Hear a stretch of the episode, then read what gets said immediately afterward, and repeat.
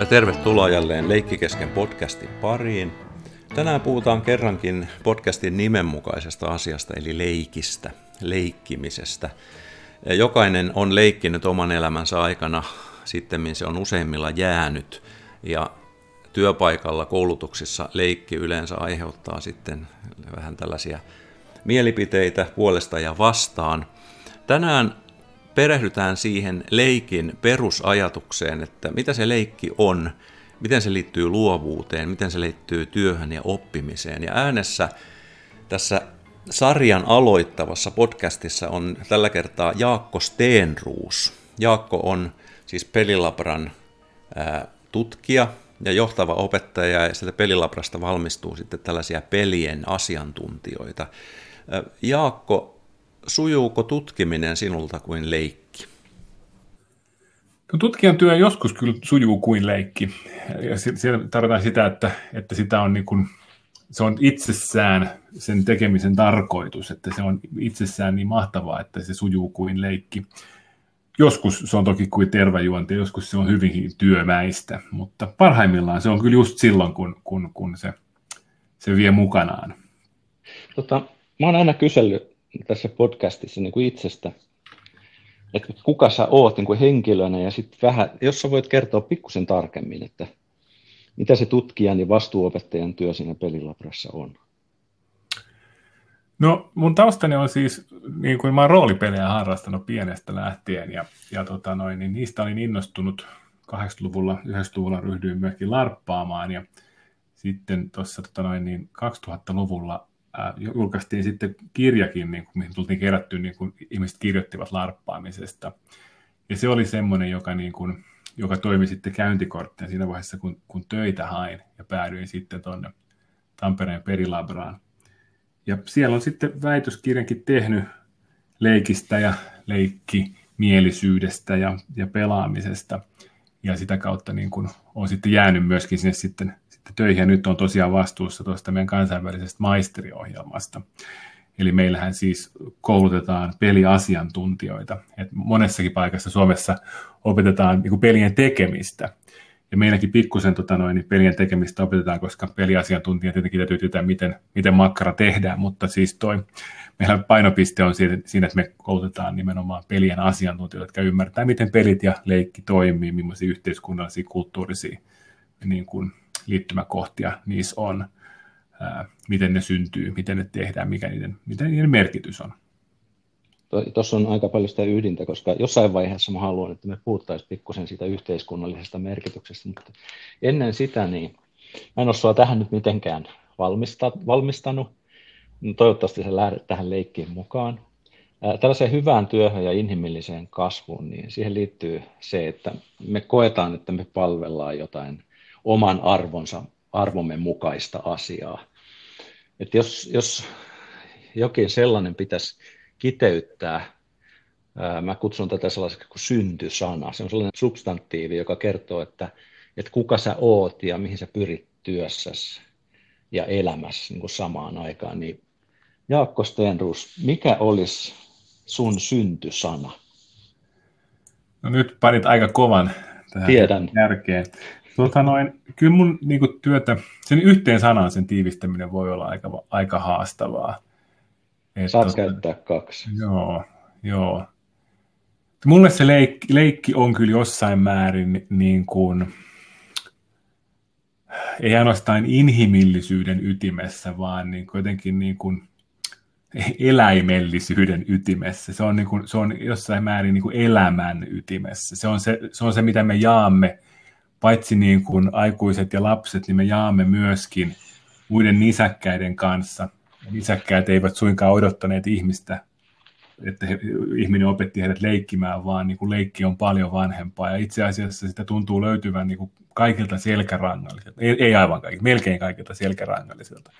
Joten se on niin kuin erittäin laajalle levinnyt asia eläinkunnassa, ja se jotenkin se on se, missä niin kuin uudet asiat syntyy. Mutta se on samaan aikaan myöskin usein ihan hukkaan heitettyä, hölmöilyä. Niin jotenkin sen niin kuin, siinä jännitteessä, että joku semmoinen, mikä suurimman osan aikaa on niin kuin, niin kuin pönttöä hölmöilyä, niin on kuitenkin se, missä syntyy kaikki uudet ideat, innovaatiot, niin kuin ajatukset, kulttuuri, se syntyy siinä leikissä. Niin se on kyllä niin kuin jotenkin aika keskeisessä osassa niin kuin elämässä. Et kyllä toki siis varmasti kaikille, jotka jostain väitöskirjan tekee, niin kuin minä nyt leikistä, niin jotenkin rupeaa näkemään kaiken sen yhden prisman läpi. Mutta kyllä se mulla jotenkin on, se on niin kuin siinä niin kuin inhimillisen toiminnan ja elämän keskiössä on joku tämmöinen toiminta, missä voi syntyä uutta, joka tekee siis siitä merkityksellistä. Että se jotenkin sen merkityksellisen elämän ytimessä on leikki. Aivan. Me tehtiin sellainen ennakkohaastattelu. Sä puhuit itse asiassa tuosta samasta asiasta silloin. Stuart Brown puhui näistä rotista, jossa oli kaksi rottalaumaa. Toinen oli annettu leikkiä lajityypillisellä tavalla ja toista oli estetty leikkimästä. Ja kun ne säikäytettiin, niin ne, jotka oli leikkineet ja joiden oli annettu leikkiä, niin ne pikkuhiljaa hiipi takaisin kattoon uteliaana, että mitä siellä niin kuin tapahtuu. Ja sitten ne, joidenkaan ei ollut annettu leikkiä, niin ne kuoli sinne piiloihinsa. Niin mikä merkitys niin kuin evoluutiolle tällaisella niin kuin leikillä on?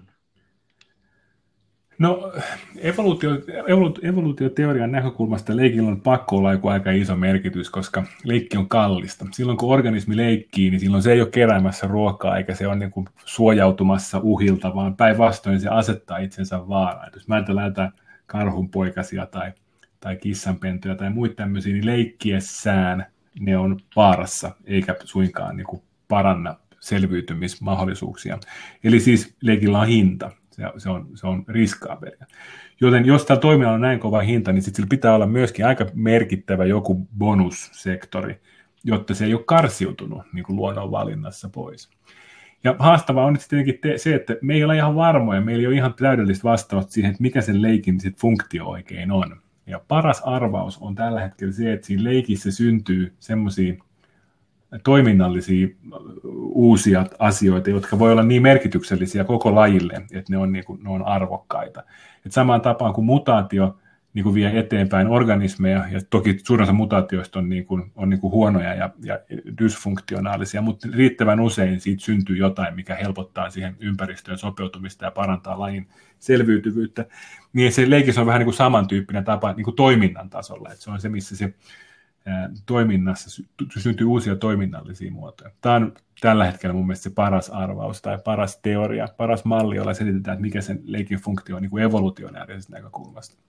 Mutta jos me ajatellaan niin kuin leikkiä just tämmöisissä niin kuin jotenkin niin kuin kontrolloivissa, jopa niin kuin alistavissa, ehkä jopa totalitäärisissa ympäristöissä, niin ei se ole ainoastaan rotat, jotka toimii näin. Myöskin esimerkiksi leikkiä keskitysleireillä on tutkittu ja kuinka silloin oli niin kuin vaikutusta selviytymiseen ja jotenkin niin kuin elämän ilon säilyttämiseen ja tämmöisiin asioihin. Ja se on jotenkin yksi sellainen tapa, millä siinä vaiheessa, kun ympäristö on, niin kuin, on erittäin kontrolloiva, niin yksi tapa ihmisiä niin kuin sopeutua ja pysyä toimintakykyisenä tämmöisessä paikassa on leikkiä. Ja tämmöinen vähän kevyempi esimerkki tästä on myöskin sitten esimerkiksi koulumaailma, missä siis oppilaat leikkivät sopimattomin tavoin opettajan selän takana tai niin kyseenalaistavat opettajan auktoriteettia leikillä, joka on myöskin tämmöinen yksi tapa tämmöisessä niin kuin paikassa, missä oppilailla voi olla vähemmän toimintamahdollisuuksia tai tiukat reunaehdot, niin millä he voi niin kuin sitten leikillä tehdä siitä heille mielekkäämpää ja merkityksellisempää ja hauskempaa. Aivan. Eli puhutaan tästä leikillisestä mielenlaadusta, mistä säkin olet puhunut. Siihen yhdistetään noin yleisesti ajatellen niin kuin mielikuvitus ja sitten nämä infra- ja intrasosiaaliset taidot ja huumori ja spontaanisuus ja uteliaisuus. Eikö nämä ole aika kovia sanoja, niin kuin, että jos ajatellaan sitä, että kun sä sanoit, että leikki on tarkoituksetonta hömppää, mutta sitten samalla myöskin siinä tulee tehdyksi asioita, jossa sitten löytyy asioita, joita ei voi ennakoida. Niin siitäkö tässä on niin kuin eläinten ja ihmisten, onko se niin kuin samanlaisuus? No siis kun mun mielestä se leikin niin kuin hienous ja vaara on siinä, että se on ennakoimatonta. Et jos me tiedettäisiin, mitä siitä syntyisi, niin sitten se ei olisi enää niin kuin leikkiä. Sitten se on niin kuin päämäärä rationaalista toimintaa, jolloin siis me pyritään johonkin lopputulokseen. Sitten se on niin kuin työtä. Mutta sitten jos me ei niin kuin ihan tiedetä, mitä siitä syntyy, niin me ollaan enemmän siellä leikin alueella. Ja silloin, jos me halutaan keksiä jotain uutta, luoda kulttuuria tai keksiä, tehdä uusia keksintöjä, niin leikillä on pakko olla siinä jonkunnäköinen rooli. Mutta se haaste on kyllä se, että sit voi tulla aika huonojakin ideoita tai tosi epämiellyttäviä tai inhottaviakin keksintöjä. Leikki ei suinkaan aina ole niin kuin mukavaa tai niin kuin kivaa tai positiivista, vaan siis on myös yksipuolista leikkiä ja tuhoavaa leikkiä. Ja se onkin se, niin kuin, se vaara, mikä siihen myöskin liittyy. Mutta ei voi lähteä luomaan uutta siten, että tietää jo mitä tekee. Se ei ole mahdollista. Aivan. Säkin olet isä ja teidän lapsi taitaa olla jo siinä alakouluiässä, eli alkaa olla niin kuin jo se kaveri- ja vertaisryhmä niin kuin tärkeä, mutta jos ajattelet nyt sitä, että olet varmaan väsymykseen asti leikkinyt oman lapses kanssa, että jos ajattelet sitä rajapintaa, joka siinä on siinä aikuisen ja lapsen välillä, niin mitä siinä rajapinnassa on? Mistä se leikki syntyy niin kuin aikuisen ja lapsen välille? No siinä se voi niin kuin lähestyä eri tavoin, jos mä mietin niin kuin ihan omaa kokemusta tästä leikistä, niin siis on toki hetkiä, jolloin se leikki on ollut niin kuin ihan työtä, että on pelattu, on pelattu jotain, että se peliä ihan vain sitä, että lapsi pysyy niin kuin, niin kuin järjestelmä pitkällä automatkalla, on, että se pelataan vain jotain peliä, jotta niin kuin kaikki jaksaa olla siinä autossa. Ja silloin se on niin kuin mä ymmärrän, että varmaan jossain lastentarhassa, missä sitä lasten leikittämistä tehdään niin kuin 8-5, niin se voi olla aika raskasta. Mutta sitten toisaalta siinä on se puoli, että leikki on myöskin niitä paikkoja, missä niinku ensimmäisiä kertoja voi jakaa jotain niinku oikeasti yhdessä. Ja se on se, että se menee niinku paitsi niinku lapsille, että se menee niinku jopa lajirajojen yli. Mä voin leikkiä koiran kanssa, niin että mulla on semmoinen tunne, että me molemmat ollaan tekemässä niinku samaa asiaa. Niin hyvin pienenkin lapsen kanssa niin on kyllä jotain semmoisia, niin kuin kukkuuleikki, missä se siis... Sä menet piiloon tyynyn taakse ja sitten tuut sieltä esiin ja sitten se niin kuin, ihan muutaman kuukauden ikäinen tyyppi on niin kuin ihan messissä siinä. Niin on se jotenkin se yhteys, mikä siinä syntyy, niin se on kyllä ihan niin kuin taianomainen. Et ei, se, niin kuin harvoja muita semmoisia niin kuin tapoja luoda näin nopeasti yhteyttä lapsen tai vauvan kanssa on. Joo. Siihen syntyy siis sellainen yhteys, siihen liittyy, niin, mä menen taas sinne Stuart Browniin, joka ottaa esimerkkinä tämän alaskalaisen kuvaajan ja sitten nämä jääkarhut ja koirat, millä tavalla koira ikään kuin näytti merkkinä kumartumalla tassujen varaan jääkarhulle ja siitä syntyi jotain tällaista aika ennennäkemätöntä. Et mikä merkitys niin kuin näillä merkeillä sitten on siinä leikissä, ja onko sillä niin kuin jotain laajempaa merkitystä? No kyllähän me silloin, kun jos me jaetaan leikkiä sosiaalisesti niin kuin muiden kanssa, niin yleensä jollain tavalla sitä pitää niin kuin merkitä, antaa se niin kuin kommunikoida, että tässä on nyt leikistä kysymys. Ja niin tästä tämä klassinen tutkimusesimerkki on jotenkin niin kuin leikkitappelu, että miten, niin kuin, mistä tietää, että kaksi eläintä esimerkiksi, tappeleeko ne vai leikkiikö ne tappelevansa, koska usein se on niinku tunnistettavissa ulkopuolelle, että se on niinku leikkitappelua tai oikea tappelua, mutta se tarkasti pystyisi osoittamaan, että mikä se on, mikä mahdollistaa sen tunnistamisen, niin se voi olla haastavaa. Koirilta on kaikkein ehkä niinku helpoimpia paikkoja tämmöisiä tunnistaa näitä signaaleja, se on se koirien niinku leikkikumarrus, joka tai päälasku, joka on semmoinen leikkisignaali. Ihmisillähän näitä on sitten esimerkiksi niin kuin liioittelu ja hassut äänet ja meillä on niin kuin moniakin tapoja, millä me voidaan niin kuin signaloida, että nyt me ei olla niin kuin ihan tosissamme, vaan tämä on vähän niin kuin leikillistä tämä meidän kommunikaatio. Että kyllä näitä kaikkia signaaleja on. Ja sitten on saanut tietenkin hyvin kulttuurisiakin, että jos joku pompottaa palloa, niin todennäköisesti jotain leikkiä siinä saattaa olla kyseessä. Jos meillä on joku selkeästi niin kuin pelikenttä tai teatterin lava, niin usein siinä on joku tämmöinen... Niin kuin Meillä on niin kuin rakennettu kulttuurisia tiloja, jotka on niin kuin varattu nimenomaan leikille. Et kyllä niin kuin siinä vaiheessa, jos me halutaan niin kuin leikkiä yhdessä yhteisin säännöin, niin sitten jonkunnäköinen viestintä siihen niin kuin liittyy. Pelit on tietenkin tästä se niin kuin ilmeisin esimerkki, koska siinä ne säännöt niin kuin on hyvin selkeät ja usein jopa kirjalliset, mutta sitten kun me ollaan enemmän siellä niin kuin leikillisemmässä päässä, niin sitten se kommunikaatio saattaa olla hienovaraisempaa.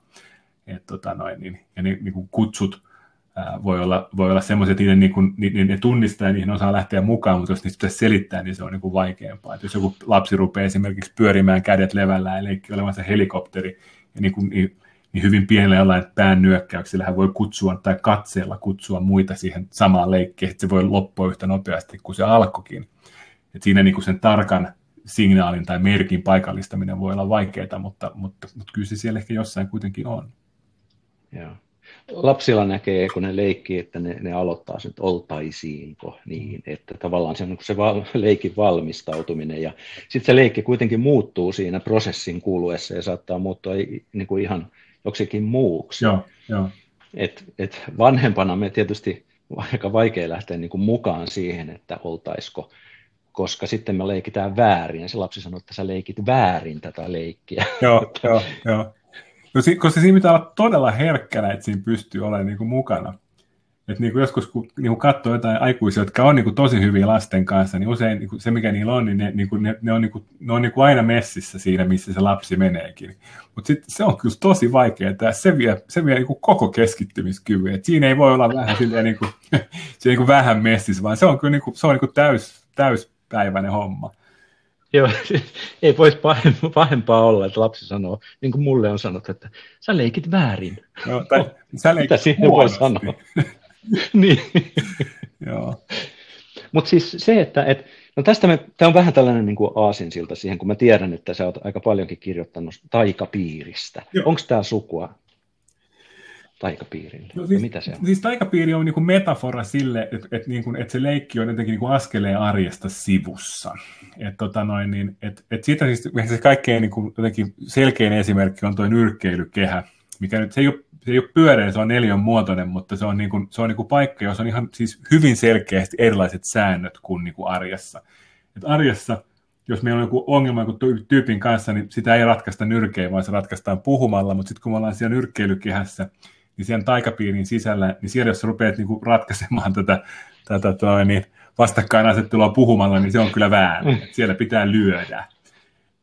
Ja se on siinä mielessä niin uskomatonta, että se on niin myöskin se on vähän niin kuin meidän lakien vastaista. Että jopa siis meidän niin kuin lakijärjestelmä tunnistaa, että tämä on nyt joku toinen konteksti. Että se on niin kuin taikapiiri, jossa on niin kuin ihan kirjaimellisesti jollain tavalla niin kuin erilaiset säännöt, erilaiset niin kuin lait. Jossain määrin niin kuin kaikkeen leikkiin liittyy se, että se on niin kuin jotenkin ajallisesti ja paikallisesti rajattua ja ehkä sosiaalisestikin rajattua. Et me astutaan johonkin taikapiiriin, jossa niin kuin, jos me ruvetaan pelaamaan monopolia, niin sillä ei ole väliä, että kuinka paljon pelaajilla on pankissa rahaa, koska sen pelin sisällä niin kuin on merkitystä vain sillä pelirahalla. Et se, niin kuin, jotkut asiat ei tule mukana sieltä niin kuin pelin ulkopuolelta tai sen taikapiirin ulkopuolelta. Mutta sitten taas jotkut asiat saattaa tullakin. Et tosi monessa esimerkiksi lautapelissä on sellainen sääntö, että nuorin pelaaja aloittaa, tai yhtäkkiä se ikä onkin sit niin kuin merkityksellistä. Eli se taikapiiri, niin kuin, se ei ole mitenkään niin kuin läpäisemätön se reuna, tai jotenkin täydellisesti irrallaan arjesta. Totta kai ne asiat, mitä me teemme leikkiessämme, me ihan oikeasti tehdään, mutta ne merkitsee eri asioita. Ja sen hetken, kun se leikki jatkuu, niin me ollaan niin kuin, vähän kuin toisessa moodissa, toisessa mielentilassa, toisessa paikassa, usein yhdessä joidenkin muiden kanssa.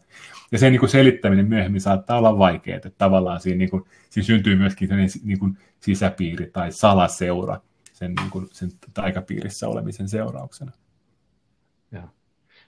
Nyt tämä kuitenkin rupeaa niin kuin kuulostaa siltä, nyt kun mulla on opettajatausta ja mulle on tärkeitä tarinat, niin jos ajatellaan nyt, että tällainen tietynlainen, mä puhun fikfaktasta, tutkijat puhuu jostain vähän eksaktimmista, mutta mä tarkoitan sillä sitä, että kun meillä on arkikokemus ja sitten meillä on mielikuvituksen avulla luotu oma taikapiiri, oma maailma, niin yhdistämällä nämä kaksi asiaa, niin se mitä mä kuulen sun nyt sanovan, niin se on oppimista parhaimmillaan.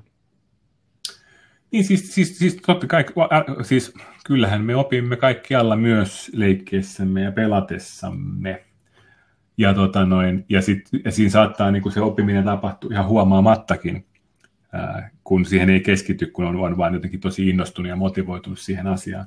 Mutta sitten sen leikin valjastaminen niin kuin oppimistarkoitukseen tai johonkin pedagogisempaan meininkiin, niin sillähän on pitkä historia siitä niin kuin jo jostain pedagogisista leikeistä, Fröbelistä ja näistä niin kuin leikkikentistä. Niin kuin aikoinaanhan lapset leikki siis kaduilla ja pelloilla. Nyt tämä leikkipaikkojen rakentaminen on niin kuin historiallisesti suhteellisen niin kuin tuore kehitys. Niin siinä on mun mielestä niin kuin tavallaan kaksi puolta, että leikin voi valjastaa tämmöisiin pedagogisiin tarkoituksiin. Ja ehkä jossain määrin sitä niin kuin halutaankin valjastaa, koska se leikkiminen, niin kuin aikaisemmin puhuin, niin se on vähän pitelemätöntä, se on vähän arvaamatonta. Jos me luodaan sille vähän selkeämmät kehykset, esimerkiksi pelien kautta tai opettavien pelien kautta, tämmöisten pedagogisten leikkien kautta, niin sitten se ei ole ehkä ihan niin pirskahtelevaa ja räjähtelevää se leikki, vaan se on vähän taltutetumpaa. Mutta sitten se on myöskin ehkä niin kuin ennakoitavampaa. Se ei ole ehkä ihan sit niin luovaa. Et siinä on ehkä puolensa ja puolensa. Ennen kuin me päästään sen tuonne pelioppimisen puolelle, siitäkin kohta puhutaan, mutta Kari Uusikylä on jo emeritusprofessori ja hän tuossa 90-luvulla tai 2000-luvun vaihteessa niin kirjoitti tällaisen luovuuskirjan ja se kirjoittaa siinä, että hän tapasi makkaratiskillä sellaisen tunnetun kirjailijan ja kysyi siltä, että mitä luovuus on. Ja tämä Uusikylä kirjoittaa, että tämä katsoo vähän niin kuin halpaa makkaraa kiireistä kantapäähän, vastasi sitten kuitenkin, että luovuus syntyy pakosta ja elää vapaudesta. Nyt kun tämä leikki yhdistetään tähän luovuuteen, niin yrityksissähän se tarkoittaa siis sitä, että siellä on ongelmanratkaisu, ja tällaisissa yllättävissä uusissa tilanteissa tai vaikka tuotekehittelyssä, niin sä sanoit, että kaikkea on kyllä niin kuin kokeiltu leekoista säkkituoleen. Sä käytit itse asiassa näitä kahta sanaa. Mut siis niin kuin, minkä takia sillä leikillä on niin huono kaiku kuitenkin siellä työelämän piirissä? Vaikka kaikki, mitä sä oot tässä nyt kertonut, niin se puhuu niin kuin sen puolesta, että siellä on ihan hirveästi voimavaroja. Niin, mutta sen valjastaminen on vaikeaa. Et kun me eletään nyt semmoista aikaa, jossa siis kaikki pitää mitata ja joka kvartaalissa pitää syntyä tulosta. Ja leikissä on se, että voi olla, että ei synny mitään. Ja sitten jos semmoinen tilanne, missä ei synny mitään, on kestämätön, niin silloin on pakko rakentaa jotain muita systeemejä, joilla syntyy edes jotain. Ja silloin se leikki on vähemmän vapaata. Ja siis niin kuin, ja se niin kuin, sanoisin näin, että siis 99% leikistä on enemmänkin, on niin kuin ihan ajanhukkaa. Se on siis tämmöisestä rationaalisesta näkökulmasta, että siinä ei niin kuin synny mitään uutta ja mielekästä, merkityksellistä ja tärkeää, vaan se on niin kuin ihan höpö. Se voi olla tosi hauskaa ja mukavaa ja mielekästä tekijälle ja onkin, mutta tämmöisestä niin kuin kapitalistisesta näkökulmasta niin se on hyödytöntä. Mutta sitten silloin tällöin siellä syntyy jotain, mutta sitten se, että miten löytäisi sen balanssin siten, että, niin kuin, että samaan aikaan on niin kuin mahdollista ajatella jotain uusia ajatuksia, kokeilla jotain uusia kokeita ja niin kuin leikitellä leikkiä uutta luoden, mutta samaan aikaan ei pystyisi kuitenkin, niin kuin, tulisi myöskin jotain. Niin se on se kysymys, mitä on niin kuin, mitä yritetään ratkaista. Ja useinhan se on se, että siis eihän ideoista ole pulaa. Ideoitahan on, niin kuin, meillä on kaikilla ihan hirveän paljon. Se suuri haaste on se, että mitkä niistä on hyviä. Ja niin kuin sit se, että kun vielä valitaan, että mitkä nyt voisi olla niin kuin asiallisia, niin siinä on hirveä työ toteuttaa niitä. Et mun mielestä se toteutusvaihe on, niin kuin, on sitten haastavampi ja se ei välttämättä sit ole ihan niin leikkisä. Joo. Ja tämähän on se kritiikki, mikä tulee tuolta yrityksistä, että kaiken maailman konsultit tulee leikittämään ja tulee ihan hyviäkin ideoita, mutta ne ei niin kuin sit päädy mihinkään eikä tule mitään ratkaisua. mä oon pyöritellyt tässä niin kuin sellaista ajatusta, että onko se leikillinen mielenlaatu sitten kuitenkin, eli se, että luodaan työpaikalle sellainen ilmapiiri ja sellainen kulttuuri, joka sallii ideoinnin, kokeilun, sellaiset asiat, jotka ikään kuin suosii tällaista luovaa ajattelua. Et sä kerroit esimerkin eräästä firmasta, jossa sä olit töissä tällaisena nuorena työntekijänä, ja siellä oli sitten tällainen pysähtymishuone tai pelihuoneeksi, sä taisit sitä sanoa, mutta sä sanoit, että ei sulla ollut asiaa sinne. Kerroksä? Niin, siis joo, mä olin tämmöisessä IT-kuplan aikaan vuosituhannen vaihteessa firmassa, missä oli tosiaan pelihuone, mihin työntekijät saattoivat mennä päivän aikana niin jotenkin palautumaan tai ottamaan breikkiä tai näin. Ja kyllä minua totta kai sinne kutsuttiin ja siitä puhuttiin, mutta en mä kokenut, että sinne saattoi mennä, koska se olisi näyttänyt laiskottelulta. Et siis ne, jotka siellä kävi, niin ne oli niitä firmana ensimmäisiä työntekijöitä, perustajia ja niitä aivan alkuvaiheen tyyppejä, jotka josta kaikki tiesi, että ne tekee niin paljon töitä ja on tehnyt niin paljon töitä, että se, jos ne siellä vähän relaa, niin se on heille ihan ok. Et se on se on vaikea sen jotenkin sen balanssin löytäminen. Mut mun mielestä jos nyt miettii tätä luovuusnäkökulmaa, niin siis se on tosi tärkeää on se, että on se mokaamisen mahdollisuus, että jos epäonnistua ei voi. Ja epäonnistumisella mä tarkoitan nyt paitsi sitä, että kaikki ideat ei ole hyviä tai kaikki projektit ei lennä, niin myöskin sitä, että joskus sanoo jotain semmoista, mitä täytyy pyytää anteeksi. Niin se, että on mahdollista pyytää anteeksi ja on semmoinen, ja ehkä saadakin anteeksi, koska jotta voi ajatella uusia ajatuksia, niin silloin joskus se menee sopimattoman puolellekin. Aivan. Sä sanoit myöskin sen, että siinä vaiheessa, kun työpaikalla alettiin, nyt puhut nykyisestä työpaikasta, niin siinä vaiheessa, kun alettiin puhua tunteista, niin se ilmapiiri parani aika lailla. Et tällainen avoimuus ja tietynlainen luottamuksen osoitus ja luottamuksen ilmapiiri, niin on se sellainen keskeinen asia. Niin, siis jos sä voit olla kokonainen ihminen työpaikalla, niin kyllähän se helpottaa. Tai kokonainen ihminen missä tahansa. Se, että jos sut nähdään kokonaisena ihmisenä, niin onhan se, tai se nähdyksi tuleminenhan on aina tosi vahva kokemus. Niin missä tahansa siitä tapahtuukaan. Jos työpaikalla voi olla kokonaan oma itsensä, niin onhan siellä paljon helpompi olla. Ja siihen nyt sitten kuuluu esimerkiksi tunteet. Että jos niitä ei tarvitse peittää ja piilotella, niin se on kyllä vahva kokemus. Mä vähän vänkkään nyt. Eli mä palaan siihen playful mindset-asiaan.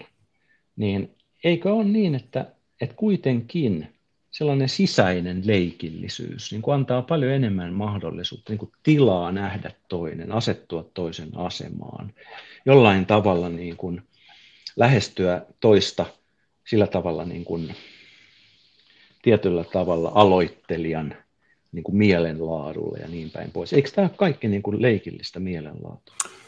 Niin, että siis semmoinen näkökulman vaihtaminen ja sympaattinen, empaattinen eläytyminen toisen näkökulmaan.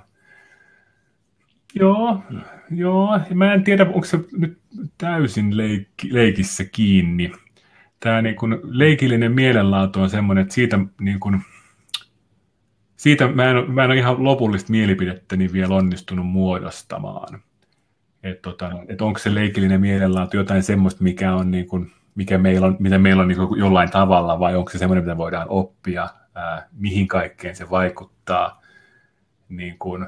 muuttuuko se esimerkiksi sen mukana, että onko kiire ja stressi ja masennus, mihin kaikkeen se vaikuttaa. Et mä en tiedä kuinka pysyvä jotenkin ihmisen ominaisuus tai taito se on. Siihen mulla ei ole, sitä en osaa, siitä mulla ei ole Me kierretään tässä nyt niin kuin tavallaan taas siihen samaan asiaan, mistä me puhuttiin jo silloin ennakkohaastattelussa, että kun mä puhuin siitä tai kysyin sulta siitä leikillisestä yhteiskunnasta tai leikillistyvästä yhteiskunnasta, ja itse asiassa sä puhuit pelillistyvästä yhteiskunnasta, ja siellä tuli niin kuin se levelöinti ja sellainen niin kuin tehokkuuden vaatimus ja sen niin kuin pelien valjastaminen. Niin, onko tässä nyt niin kuin tavallaan sit se sellainen tietynlainen niin kuin hienovarainen ero, että jos puhutaan leikillistymisestä ja pelillistymisestä? Joo, siis mun mielestä leikillistyminen on niin kuin on pelottavampi ja isompi ja jotenkin syvällisempi ajatus, koska se ei ole niin kontrollissa.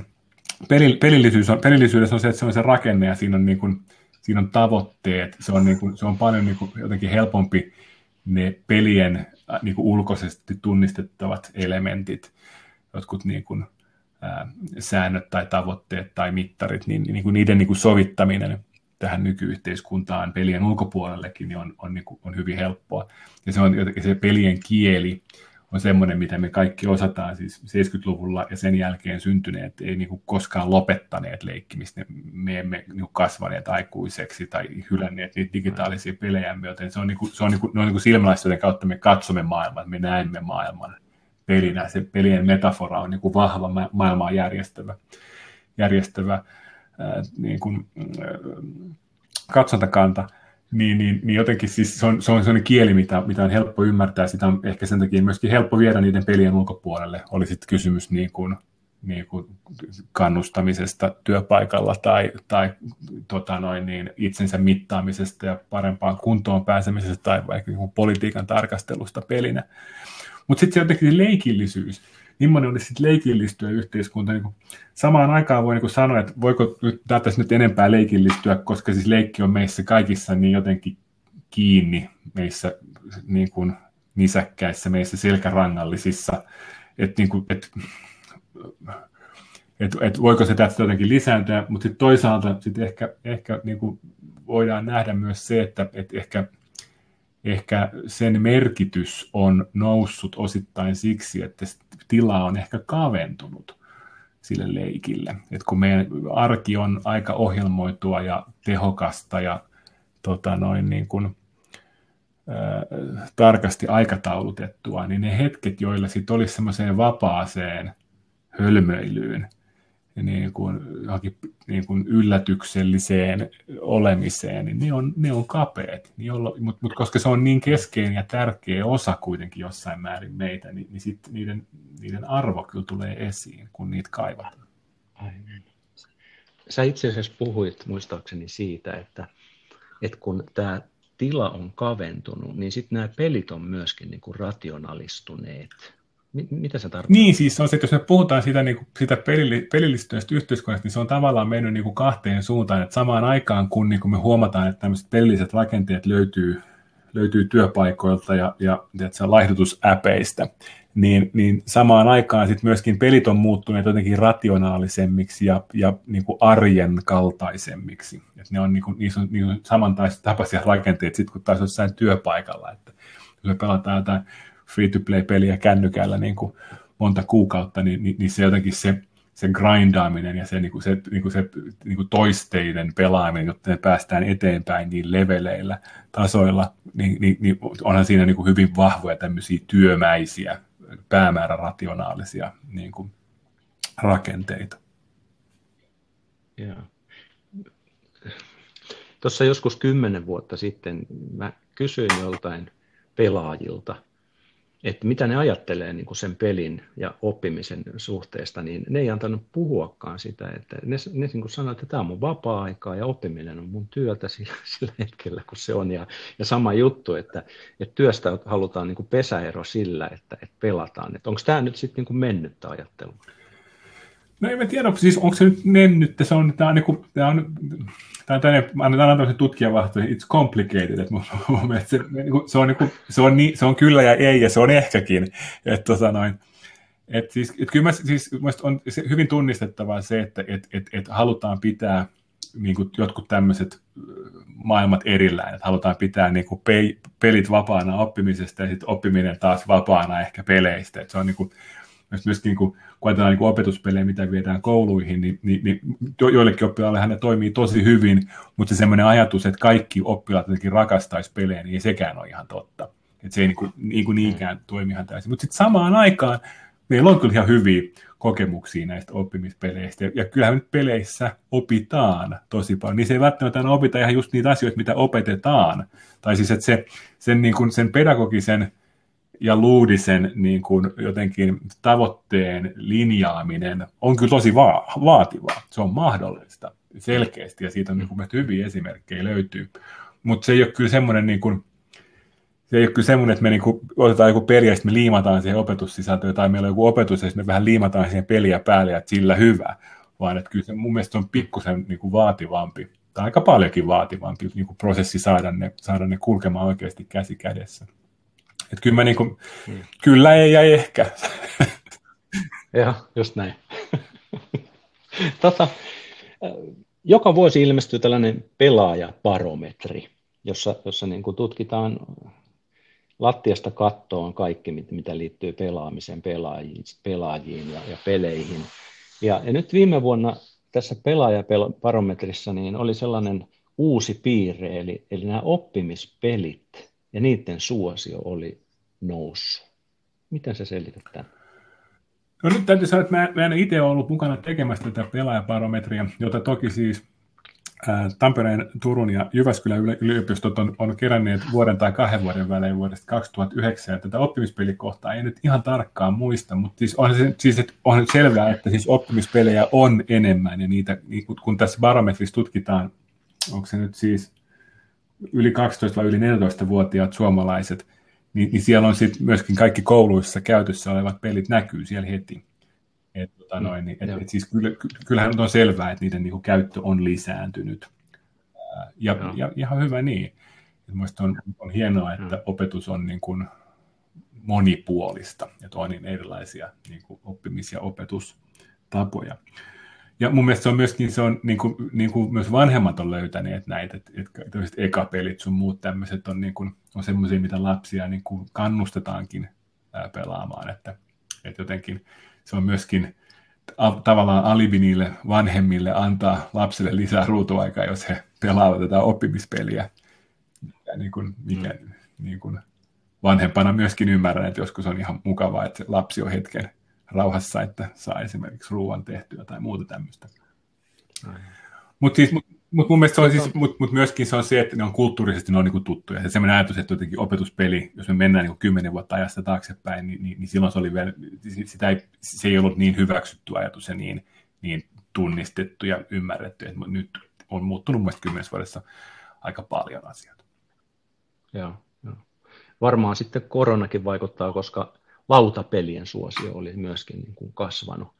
Että kun ei pääse mihinkään, niin kaivetaan sitten ne laudat sieltä kaapin nurkista esille ja aletaan pelaamaan perheenkin kesken. Joo, siis koronahan on ollut siis pelien ihan valtakautta, että siis vuosi sitten niin monella muulla teollisuuden alalla niin rupesi menemään heikosti, mutta pelien myyntikäyrät vaan nousi.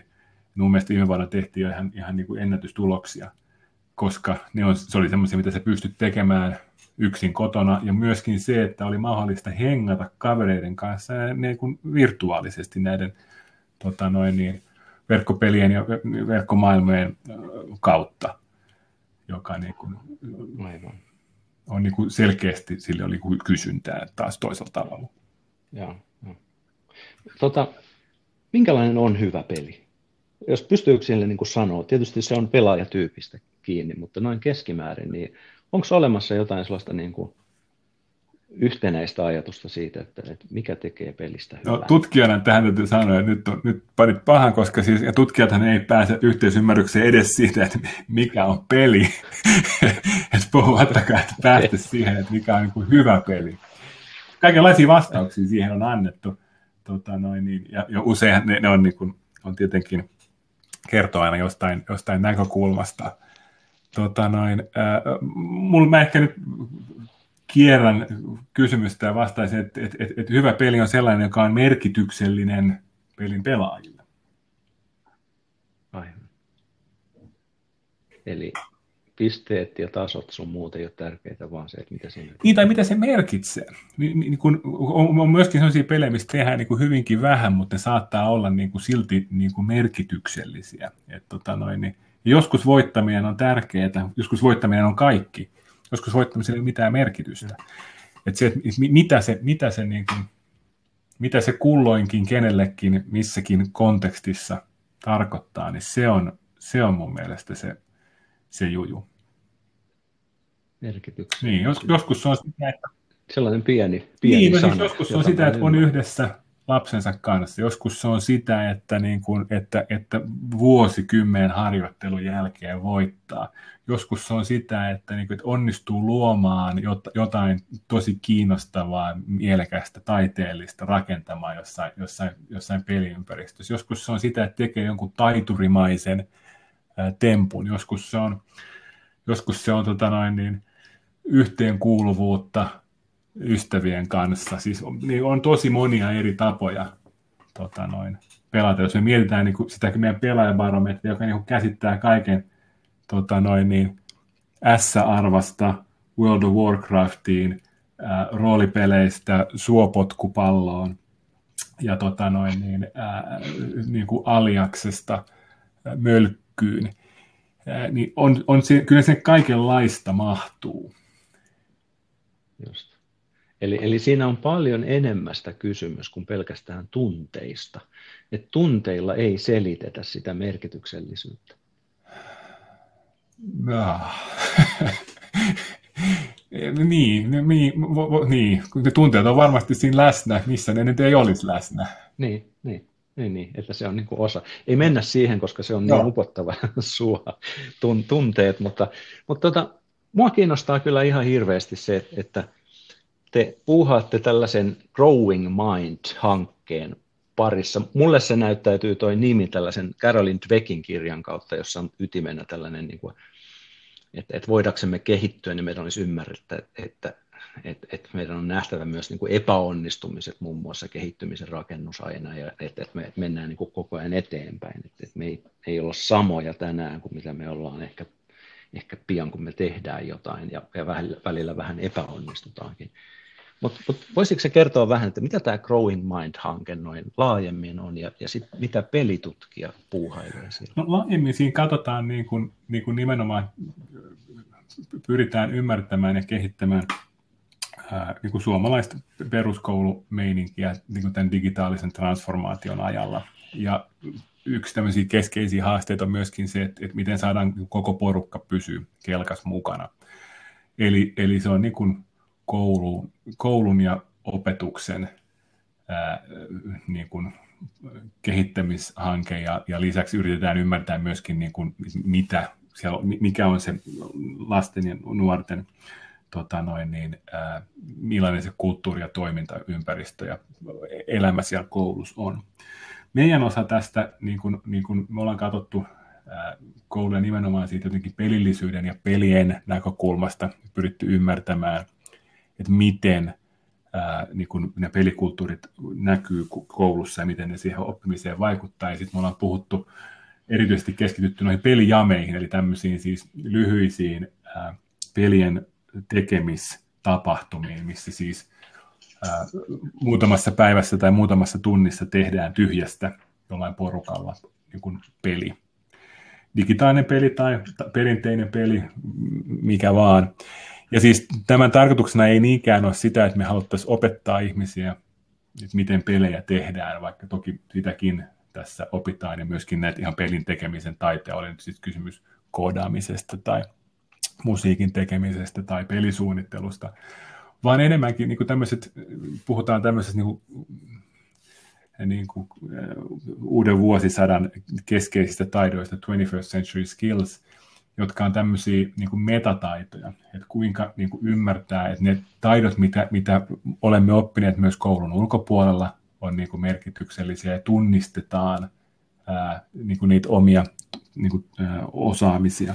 Mutta sitten myöskin tämmöiset kaikki ryhmätyötaidot ja loppuun saattamisen taidot, työn jakamisen taidot, ajanhallintataidot, reflektiotaidot, sellaiset, mitkä niin kuin mihin tahansa me niin kuin elämässä päädytäänkään, niin tämän tyyppisillä niin kuin taidoilla ja niiden niin kuin kyvyllä tunnistaa ne taidot, niin siitä on niin kuin hyötyä. Ja se on semmoista, mitä me ollaan niin kuin jumpattu nyt niin kuin pelinäkökulmasta siellä kouluympäristössä. Mitä te teette, kun te menette sinne? Me on järjestetty siis näitä jameja aika paljon, ja ja niissä nimenomaan jotenkin puhutaan siitä, että tuodaan ihmisiä erilaisista paikoista tekemään jotain yhdessä. Meillä on se jotenkin leikillisen luomisen ajatus on kyllä keskiössä, että näissä saa epäonnistua. Jos mitään ei synny, niin se ei ole niin kuin paha. Jos ei ole yrittänyt, niin se on harmillista, mutta toistaiseksi meillä on ihmiset ollut kyllä tosi motivoituneita. Ja se, mikä niissä usein on niin tapahtuu, on se, että ihmiset niin kuin, on niin kuin innoissaan siitä, mitä he ovat luoneet sen jamin aikana. Ja jotenkin se niin kuin ymmärrys siitä, että miten jotain syntyy niin kuin nollasta siihen lopputulokseen yhdessä, niin se on ollut semmoinen, mikä on ollut monille silmiä avaava. Ja se, mikä on ollut kiinnostavaa, on se, että ihmiset on tosiaan tunnistanut, että heillä itse asiassa onkin paljon enemmän taitoja jossain, esimerkiksi just ohjelmoimisessa tai piirtämisessä, hahmojen suunnittelussa, musiikin teossa, kun he on tienneetkään. Ja sitten myöskin, kun tässä on niin kuin tarkka deadline näitä tehdään tiimissä, niin sitten ihmiset on myöskin, tai nuoret on niin kuin myöskin hakeneet paljon tietoa sitten, ja vähän niin kuin itse ohjautuneet opettelemaan jotain semmoisia asioita, mitä ei välttämättä muuten sitten olisi tullut tehneeksikään. Lisäksi ihmiset, monet on sitten myös kiinnostuneet ihan siitä pelin tekemisestäkin, että toki sekin on niin kuin siinä läsnä, mutta me ollaan nyt tässä tutkimuksessa ehkä ollut kiinnostuneempi nimenomaan niistä metataidoista. Aivan. Mä vielä opettajana taas mua kiinnostaa hirveästi se, että oletteko te luoneet siihen jonkinlaisen niin kuin ohjaamisen prosessin? No meillä on niin kuin, tavoitteena on se, että se olisi tämmöinen Ikea-kassiin mahtuva asia, koska se mikä on niin kuin kaikkein haastavin näissä on se, että kyllähän niin kuin tutkijat keksii aina kaikkia hienoja juttuja, mitä koulussa voisi tehdä, mutta sitten jos ei ole niinku resursseja ja aikaa oikeasti tehdä niitä, niin eihän niitä sitten voisi siellä koulussa toteuttaa. Niin jotenkin se, mikä me ollaan niinku tunnistettu, on se, että se voimavara, mikä siellä koulussa on niinku ehkä kaikkein tiukimmalla, on niiden opettajien aika. Ja me ollaan yritetty rakentaa tästä jotain semmoista mallia, että voisi tehdä niinku mahdollisimman niinku vähällä valmistautumiselle. Et toki se vaatii opettajalta niinku työtä, että tämmöisen erikoisprogiksen polkaisee, mutta niin kuin yritetty laskea sitä rimaa ja, niin kuin, ja helpottaa sitä, että miten se saadaan käyntiin. Koska se on niin kuin, se jotenkin se niiden oikeiden opettajien siellä koulussa tekemä opetustyö on, niin kuin, se on se peruskivi mun mielestä, mille meidän koko yhteiskunta rakentuu. Heidän työnsä on niin kuin ehkä kaikkein tärkein työ, mitä maailmassa on, niin jotenkin se, että sitä pystyy tukemaan ja antaa heille jotain työvälineitä, niin se on kyllä, tuntuu hyvin merkitykselliseltä. Mutta kun te menette siihen luokkaan, niin ohjaatteko te sen prosessin vai ohjaako sen opettaja? No se vähän vaihtelee. Me ollaan tehty sitä molemmin. Et me tietenkin haluttaisiin, että se menisi niin, että meidän rooli rupeaisi olemaan mahdollisimman pieni, mutta me ollaan niin kuin opetettu opettajia vetämään niitä, ja sitten välillä siellä on ollut sit myöskin on ollut vierailemassa joku tyyppi, joka niin kuin opettaa vähän esimerkiksi sitä ohjelmointia, tai mikä se nyt onkaan se tapa, jolla sitä peliä lähdetään rakentamaan. Mutta niin kuin pääasiassa ajatus on se, että kyllä se olisi sellainen, jonka niin kuin opettaja pystyy järjestämään. Aivan. Eli että siinä kuitenkin lähdetään siis siitä, että mikä on peligenre ja mikä tavoite ja mikä on se mekaniikka ja onko siinä tarina? Ja no siis niitä voi tehdä hyvin erilaisia. Me ollaan järjestetty semmoisia, missä lähtökohtana on esimerkiksi olemassa olevia lautapelejä, sit niin että opiskelijat tuunaa muutamasta lautapelistä niin kuin uuden lautapelin. Ja sitten on myöskin tämmöisiä, että tehdään jotain tekstiseikkailua, missä siis on olemassa nykyään tosi paljon erilaisia työvälineitä, joilla me voidaan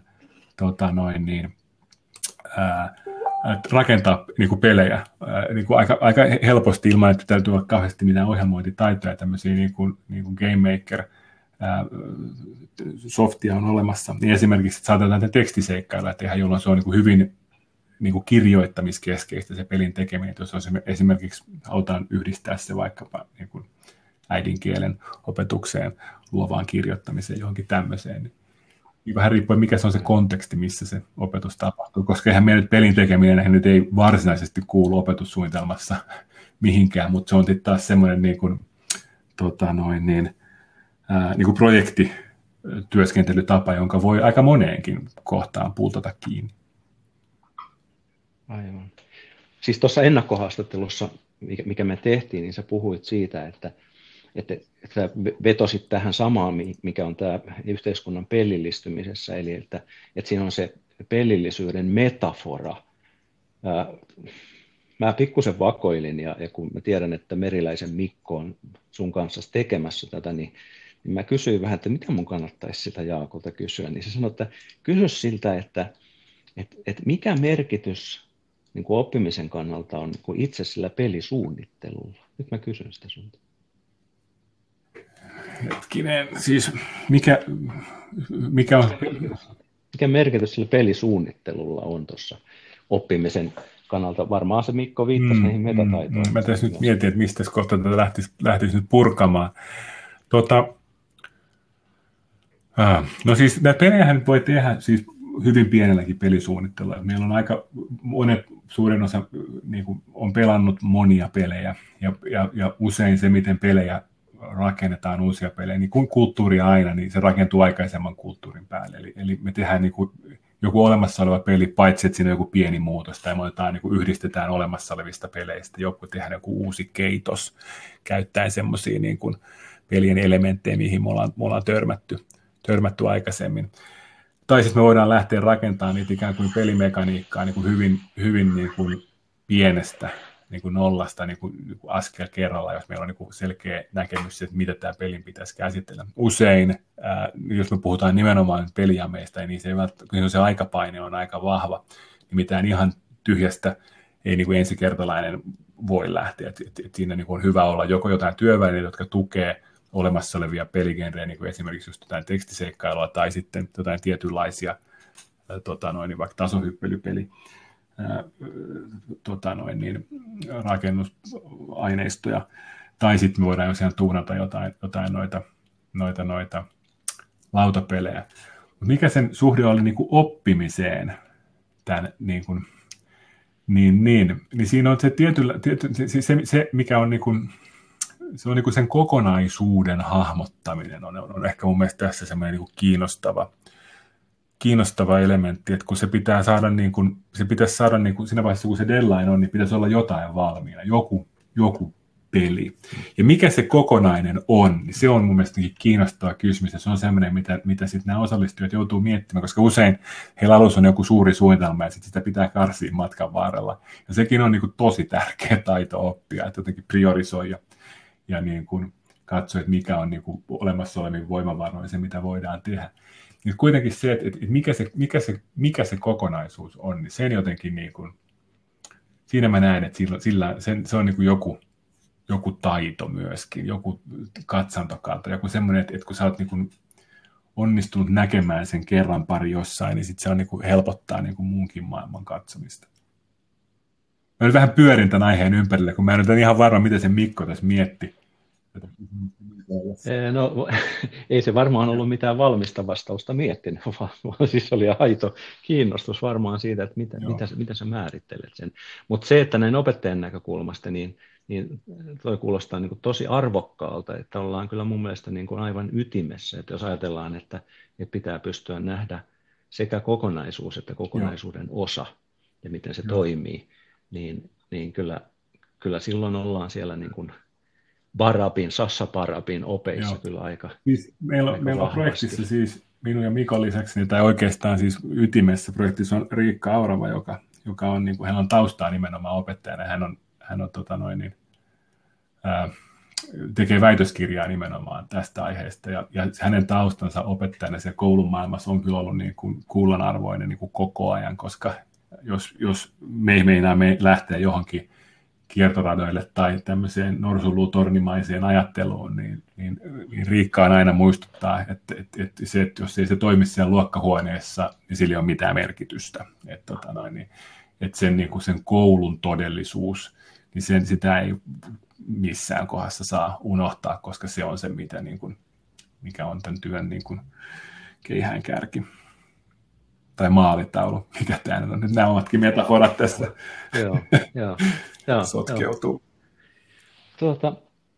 Me ollaan nyt itse asiassa vähän jo ylitetty se aika, minkä sä mulle lupasit, mutta että lopetetaan tämä siihen, että jos sä saisit kaikki maailman voimat tai kolme tai oikeastaan yhden toivomuksen, niin millaisena sä näkisit nyt niin kuin tämän yhteiskunnan kehityksen, jos katsotaan sitä nyt niin kuin pelillisyyden tai leikillisyyden näkökulmasta, saat määritellä sen itse, niin mitä sä toivot, että, ja kohdennetaan sitä vielä niin kuin tuonne nuorten ja lasten maailmaan, mitä sä toivot, että siellä tapahtuisi? Mä voisin, että siinä raivattaisiin vähän enemmän hengitystilaa, jos mietitään niin kuin koulua nimenomaan. Tuo on aika täysi se opetussuunnitelma ja siellä on kaikenlaisia asioita ja ne on tosi tärkeitä asioita, niin kuin en sitä sano. Mutta se, että siellä voisi olla vähän enemmän tilaa niin kuin opettajalle kokeilla erilaisia juttuja ja saada ehkä tukeakin niiden uudenlaisten asioiden kokeilla ja leikitellä joillain asioilla. Ja sitä kautta myös antaa sit niille oppilaille mahdollisuuden kokeilla ja leikitellä. Mun mielestä se on niin kuin ainoa tapa raivata se tilaa on se, että pitäisi olla vähän enemmän liikkumavaraa, ihan niin kuin aikaa. Ja miten sen sitten tekisi, kun on niin paljon kaikkia tärkeitä asioita, mitkä pitää opettaa koko ikäluokalle aina, niin siihen mulla ei ole ratkaisua, mutta, mutta se on se, mitä mä toivoisin, että olisi vähän vähemmän paineita, vähän enemmän tilaa ajatella ja niin kuin olla ihmisenä siellä niiden muiden kanssa. Opettajana mun on tosi helppo tuohon ajatukseen kyllä yhtyä ja lähteä sitä omalta osaltani myöskin toteuttamaan. Jaakko Stenros, kiitoksia. Tämä oli erittäin hauska haastattelu. Mä oon tosi otettu tästä. Kiitos.